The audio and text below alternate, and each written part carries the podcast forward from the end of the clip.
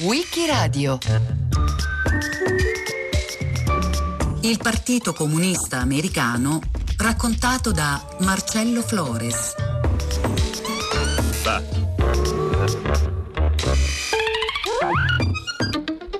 Il primo settembre 1919 viene fondato il Communist Party of America, un giorno dopo la creazione del Communist Labour Party of America.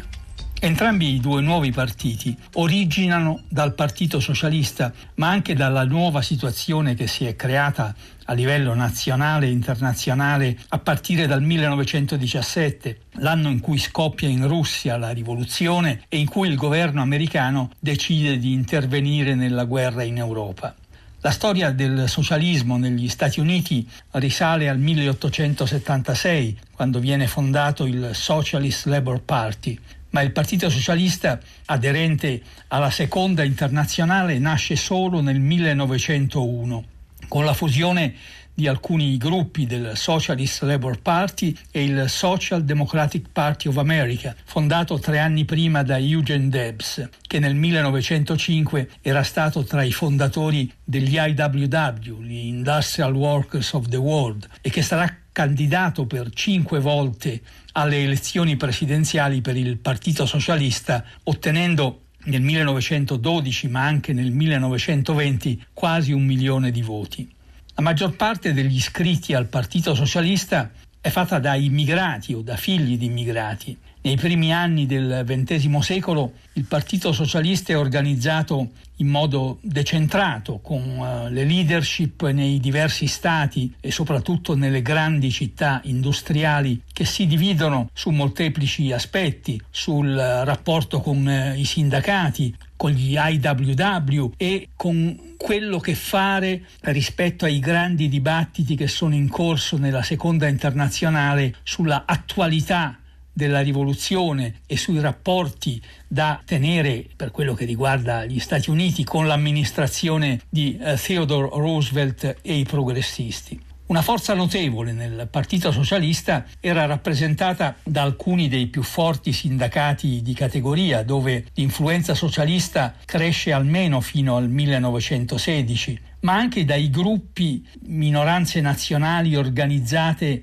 eh, separatamente le minoranze delle language federations, federazioni etnolinguistiche che aderivano al Partito Socialista mantenendo però una propria autonomia, spesso con giornali e quotidiani scritti nella propria lingua. Anche se nel primo decennio del secolo il Partito Socialista riconobbe queste federazioni linguistiche, il rapporto con esse non fu mai facile, anche per le misure anti-immigrazione prese dal governo, soprattutto in quegli anni nei confronti dei lavoratori asiatici. Il gruppo più forte è quello finlandese, prevalentemente a Boston, mentre eh, a New York è più forte quello tedesco, seguito da quello degli ungheresi, degli italiani, degli ebrei, dei lettoni, dei russi e dei polacchi.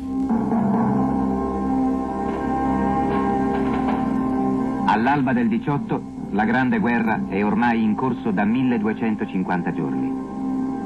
Per ognuno di questi giorni sono stati messi fuori combattimento, in media 22.000 uomini, morti, feriti o catturati. Il 1917 è stato un anno di battaglie gigantesche e di crisi tremende, e nessuno ha vinto. Tutte le potenze belligeranti sono ugualmente dissanguate, le loro risorse sono ugualmente esauste non si sa ancora chi potrà vincere. E tuttora, nel cuore dell'inverno, tra il fango delle trincee, 20 milioni di uomini si consumano nella fatica e nella sofferenza.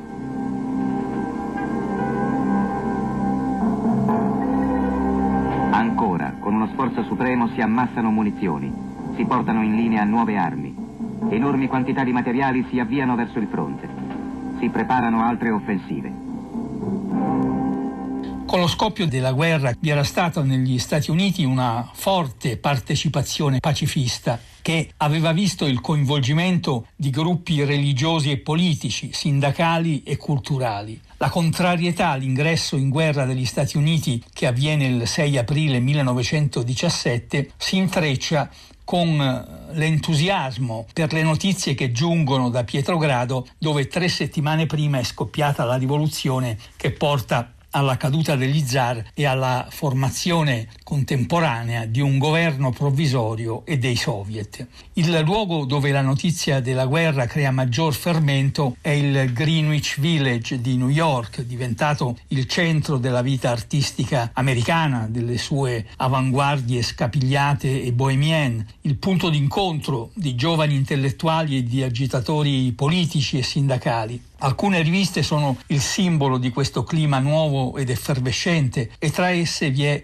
The Masses, Le Masse, diretto da Max Eastman, che è la più influente rivista socialista che pubblica gli scritti del filosofo John Dewey, di cui Eastman è allievo, insieme a racconti di Jack London, di Maxim Gorky o di Upton Sinclair, interventi del patriarca del socialismo americano Eugene Debs o della leggendaria sindacalista Mamma Jones, ma anche eh, reportage di attualità come quelli di John Reed dal Messico rivoluzionario di Pancho Villa o del grande sciopero di Patterson guidato dal leader degli IWW Bill Haywood. Nel mondo della radical bohemia, come viene chiamata, eh, vi sono personalità politiche e sindacali eh, di primo piano. La sindacalista Elizabeth Garley Flynn, l'anarchico italiano Carlo Tresca, giornalisti e scrittori affermati come Lincoln Stephens, Theodor Dreiser, Walter Lippmann, gli anarchici russi Emma Goldman e Alexander Berkman, che spesso si trovano insieme nelle serate che hanno luogo sulla Fifth Avenue nella lussuosa casa della ricca e bella Mabel Dodge.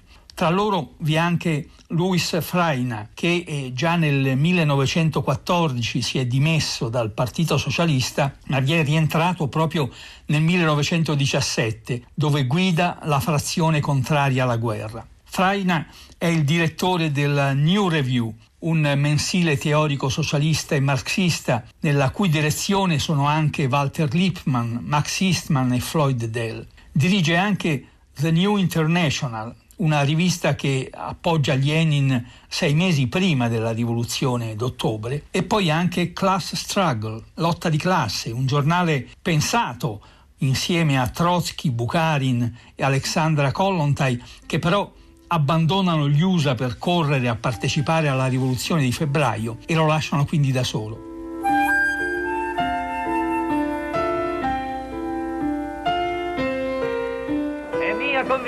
Che socialista e pace siano inseparabili e ribadisco che il Partito Socialista sarà irremovibile nella sua decisione di opporsi alla partecipazione americana a questa guerra. Signor Presidente, Luis Freina, delegato di Boston.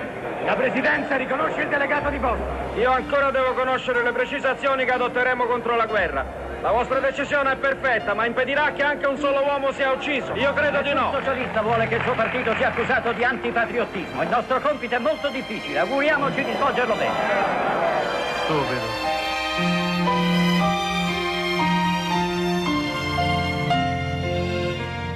Nel 1918 Louis Freina è chiamato a Boston per dirigere la sezione locale del Partito Socialista che è eh, in mano alla sinistra antimilitarista e fonda The Revolutionary Age, l'epoca della rivoluzionaria, una nuova rivista che diventa proprio l'organo ufficiale in qualche modo della sinistra del Partito Socialista che decide di organizzarsi e di cui proprio Frena scrive il manifesto. Come è accaduto anche in Europa, è il successo della rivoluzione bolscevica in Russia a eh, rafforzare e rendere più organizzata e coesa l'ala sinistra del Partito Socialista americano. La rivista The Class Struggle, il cui eh, condirettore è proprio Louis Freina, appare proprio nel 1917, fondata da Ludwig Lohr, che dirige il quotidiano operaio in lingua tedesca New Yorker Volkszeitung e che dedica il primo numero alla conferenza di Zimmerwald che si era tenuta nel settembre 1915 e da cui era sorto un coordinamento di tutte le tendenze di sinistra e contrarie alla guerra nei partiti socialisti. È comunque il giornale di Boston, The Revolutionary Age, a diventare il portavoce della sinistra socialista negli Stati Uniti che si organizza ufficialmente nel febbraio 1919 a New York e in altre città. La maggior parte dei membri della sinistra socialista sono immigrati o figli di immigrati, russi e dell'Europa orientale in gran parte, che premono per l'adesione alla neonata terza internazionale anche del Partito Socialista Americano. Un referendum darà il 90% dei consensi a questa proposta, ma il Comitato Esecutivo Nazionale del partito cancella questo risultato. In maggio, proprio alle elezioni per il nuovo comitato esecutivo nazionale del Partito Socialista, 12 membri su 15 tra quelli eletti appartengono alla sinistra. Ma prima che i nuovi eletti procedano a prendere in mano il partito, la vecchia dirigenza decide di espellere alcune organizzazioni degli stati dove la maggioranza è con la sinistra, di molte sozioni locali e addirittura di sette di quelle federazioni linguistiche, per un totale di quasi i due terzi degli iscritti e convoca per il 30 agosto 1919 un eh, congresso straordinario del partito. Questa convenzione è una risposta eh, a un incontro che eh, l'intera sinistra del partito tiene a giugno, ma anche all'invito che è apparso sul giornale in lingua russa di New York, Novi Mir, il mondo nuovo, in cui Grigori Zinoviev, il segretario della nuova terza internazionale, chiede l'adesione al Partito Socialista Americano. Communists have been, still are, and always will be a menace to freedom, to democratic ideals, to the worship of God, and to America's way of life. I feel that once public opinion is thoroughly aroused, as it is today, the fight against communism is well on its way. Communist Party of the United States is a fifth column if there ever was one. Un racconto attendibile dei fatti, anche se non ovviamente del giudizio e dell'interpretazione di cosa avviene alla convenzione socialista, è quello che lascia John Edgar Hoover dal 1924 direttore del Bureau of Investigation e dal 1935 al 1972 a capo dell'FBI, del Federal Bureau of Investigation, che proprio nella lotta contro il comunismo e la sovversione spese gran parte delle proprie risorse ed energie. E che nel 1958, nel pieno della guerra fredda e dopo la fine degli anni più torbidi del maccartismo, scrive Masters of Deceit, i maestri dell'inganno, col sottotitolo Come i capi comunisti stanno cercando di mettere in ginocchio l'America. Ecco le parole di Hoover.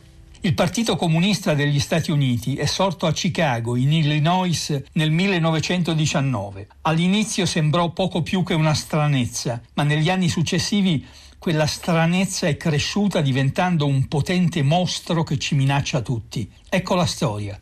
Il Partito Socialista ha organizzato un congresso imprevisto nella sala dei macchinisti a Chicago il 30 agosto 1919. L'aria era carica di tensione.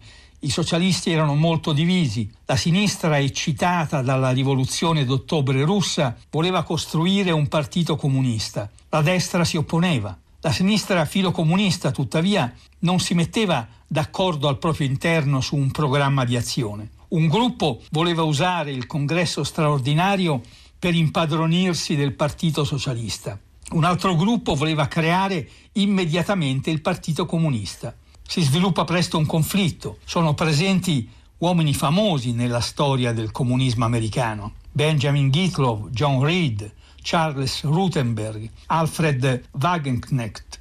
Un gruppo, quello di Reed e Gitlow, rifiuta di entrare nella convenzione socialista e si riunisce in un'altra stanza del Palazzo dei Macchinisti e il 31 agosto 1919 fonda il Communist Labour Party of America, di cui è eletto segretario Wagenknecht e di cui John Reed sarebbe diventato il primo martire. Un giornalista, scrittore, poeta molto colto, John Reed era in Russia durante la rivoluzione d'ottobre. Affascinato completamente scrisse un libro, I dieci giorni che sconvolsero il mondo. Più tardi tornò a Mosca, partecipò a riunioni del Comintern, l'internazionale comunista, e morì lì nel 1920 venendo seppellito al Cremlino.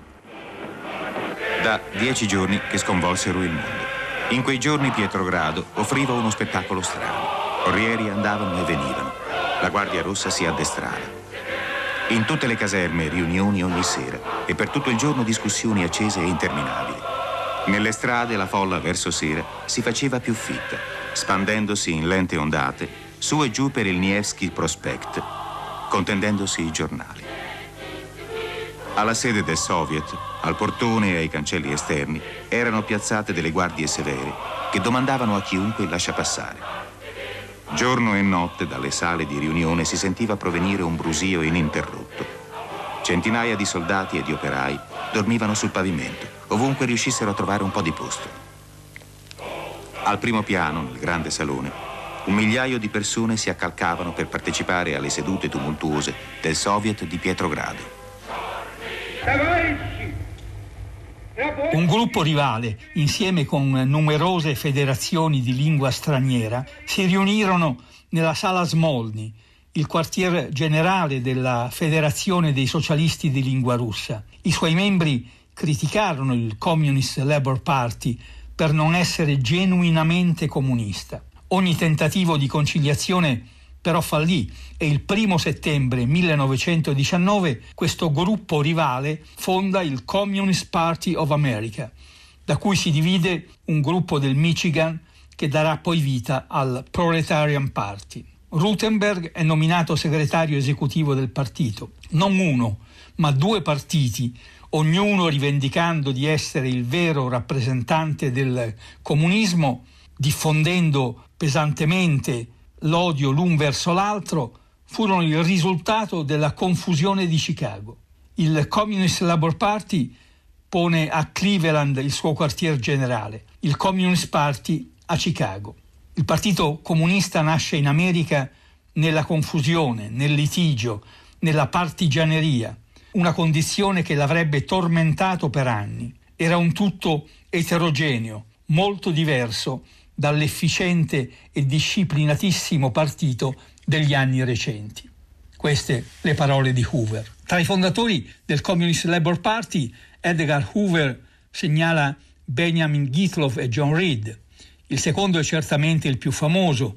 Il suo libro I dieci giorni che sconvolsero il mondo era appena stato pubblicato e sarebbe stato tradotto in decine di lingue, ma non era uno dei leader politici e organizzativi del partito. Il primo che invece è presente tra i fondatori, diventerà noto al grande pubblico soprattutto per essere stato, più tardi nel 1939, il primo a raccontare alla commissione d'inchiesta per le attività anti-americane la realtà del comunismo, su cui pubblicò l'anno dopo, nel 1940, Confesso, la verità sul comunismo americano.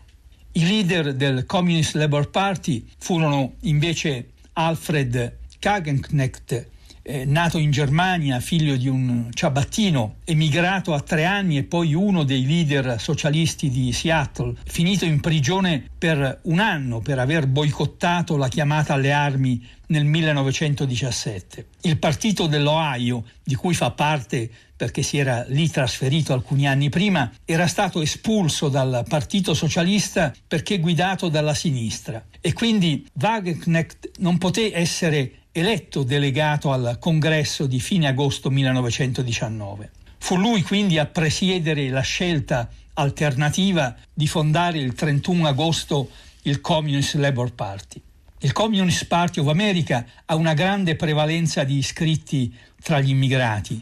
Uno dei gruppi più numerosi è quello russo che rivendica un legame particolare con la rivoluzione bolscevica di cui si sente l'incarnazione americana. Tra i dirigenti russi si distingue Alexander Stoklitsky, che nella conferenza della frazione di sinistra del Partito Socialista del giugno 1919 aveva fatto parte del comitato di programma insieme a Louis Freina e a Charles Rutenberg. Freina era senz'altro il più dinamico dei dirigenti, maggiormente portato a occuparsi tanto di questioni teoriche quanto di una capillare propaganda attraverso i diversi giornali che dirigeva o a cui collaborava. Come autore del Left Wing Manifesto, del manifesto della corrente di sinistra, che aveva segnato l'inizio dello scontro finale dentro il Partito Socialista, Freina è eletto presidente provvisorio della convenzione che fonda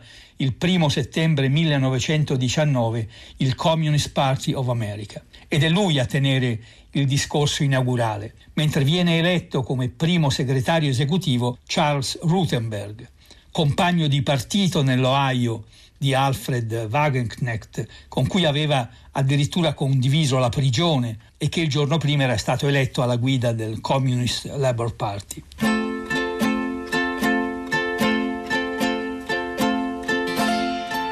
Bolscevichi, Sandy, i bolscevichi! Cristo santo, se i bolscevichi ce la fanno, non ti resta che baciargli il culo e farti tagliare le palle. Sbatteranno la Russia fuori dalla guerra, niente più fronte orientale, tutto qui, nient'altro. I bolscevichi sono pesci piccoli. La Russia non si ritirerà dalla guerra. Vuoi camminare lungo gli Champs-Élysées un bel giorno e vedere 500.000 crocchi in parata sotto l'arco di trionfo? Tu prega Dio che i bolscevichi siano pesci piccoli. E beviamoci su.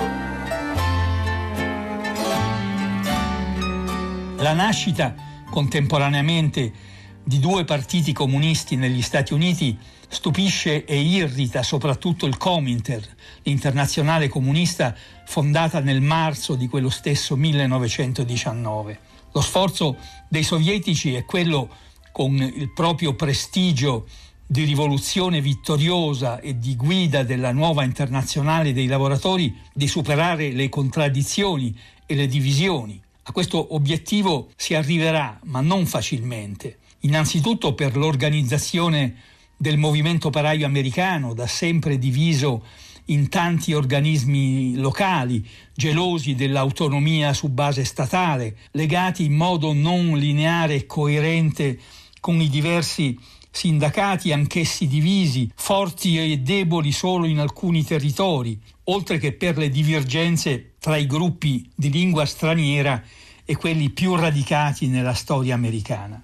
La situazione era complessa e intricata perché proprio in quei mesi, a partire dalla primavera-estate del 1919, gli stessi mesi in cui ha inizio il confronto finale e definitivo dentro il Partito Socialista, si assiste a una mobilitazione sociale e politica che si radicalizza sempre di più e a cui il governo risponde con una violenza repressiva inusitata e in attesa. Bombe anarchiche, scioperi massicci, tra cui quello addirittura degli stessi poliziotti e poi quelli più grandi dei lavoratori dell'acciaio e del carbone, violenze razziste contro gli afroamericani, caratterizzano la seconda metà del 1919 che culminano con quelli che vengono chiamati i Palmer Raids, dal nome del ministro della giustizia, l'Attorney General Alexander Mitchell Palmer nel novembre 1919 e nel gennaio 1920. Palmer, che già nel 1918 aveva promulgato l'Immigration Act, che autorizzava il governo a deportare gli stranieri e immigrati indesiderabili, anarchici e sovversivi, socialisti e sindacalisti, comunisti e antimilitaristi. Nell'ottobre 1919 la definizione degli aliens, gli stranieri che potevano essere deportati, viene ulteriormente ampliata. Tra i primi a subire la deportazione sulla base delle nuove norme erano stati nel dicembre 1919 250 anarchici di origine russa, tra cui Emma Goldman e Alexander Bergman, che vengono rimpatriati in modo coatto in Russia. È proprio nel corso dei Palmer Raids che inizia a collaborare col Dipartimento di Giustizia il giovane Edgar Hoover, che avrebbe presto guidato la sua divisione di intelligence e informazione. In questa situazione emergono accuse e controaccuse nei confronti di alcuni dirigenti di lavorare di nascosto per il Dipartimento di Giustizia, tradendo così il movimento che erano chiamati a rappresentare. A ricevere una simile accusa è anche Louis Freina, accusato dal direttore del giornale socialista finlandese degli Stati Uniti, che si scoprì poi essere un agente sotto copertura da quando aveva lasciato la, eh, la guerra, dopo la guerra, l'esercito americano. Freina venne pienamente discolpato sia immediatamente negli Stati Uniti sia subito dopo a Mosca, dove si reca nel luglio 1920 per il secondo congresso del Cominter. Due mesi prima Palmer aveva messo sull'avviso che il primo maggio le forze di sinistra avrebbero iniziato una rivoluzione contro il governo, venendo ovviamente clamorosamente smentito e accusato poi da eminenti giuristi di eh, violare sistematicamente la Costituzione. Mi sta dicendo che non esiste legge secondo cui lei può emettere mandato d'arresto di una straniera che io ho certificato come soggetto da deportazione? Senza prove, signor procuratore generale, no. Esiste una procedura legale. Una procedura legale? E la minaccia al nostro paese? Potrebbe esserci una minaccia Potrebbe. al nostro... D'accordo. C'è una minaccia al nostro paese. Ma senza le prove di un reato non esiste motivo per la deportazione. Lo vedremo questo. E lo vedremo presto. Sempre nel 1920, in aprile, un gruppo del Communist Party of America, insieme alla sezione di Chicago della Federazione russa, il Communist Party of America guidato dal segretario Rutenberg, lasciano il partito e si uniscono al Communist Labour Party, formando insieme in maggio quello che per alcuni mesi si chiamerà United Communist Party. Questo è il risultato di una precisa richiesta del Comintern che in gennaio dopo l'arresto di migliaia di militanti comunisti nel corso dei Palmer Raids, aveva di fatto ordinato ai due partiti di fondersi, consigliando di entrare in clandestinità per difendersi meglio dalla repressione governativa. Rutenberg aveva eseguito il consiglio ordine dell'internazionale, mentre una parte era rimasta ancora nel Communist Party of America sotto la guida di Alexander Bittelman, il direttore del giornale in lingua yiddish La Lotta. Le difficoltà della repressione e la spinta del Comintern convergono tuttavia nel risultato di fondere i due partiti nel maggio 1921. Il Partito Comunista degli Stati Uniti d'America, questo adesso è il suo nome completo, rimane ancora clandestino e una parte della dirigenza e dell'apparato rimarrà tale anche negli anni successivi.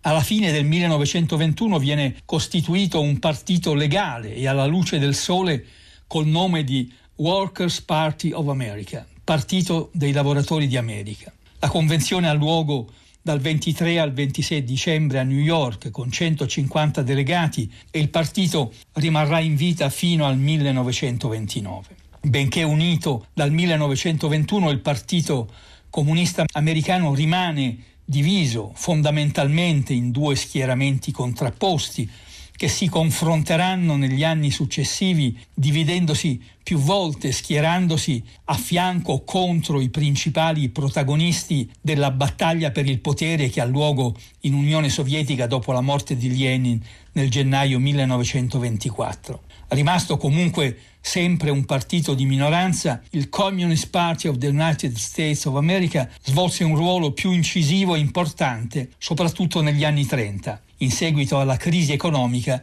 aperta dal crollo della borsa di New York nel 1929. Il primo settembre 1919 nasce a Chicago il Partito Comunista Americano.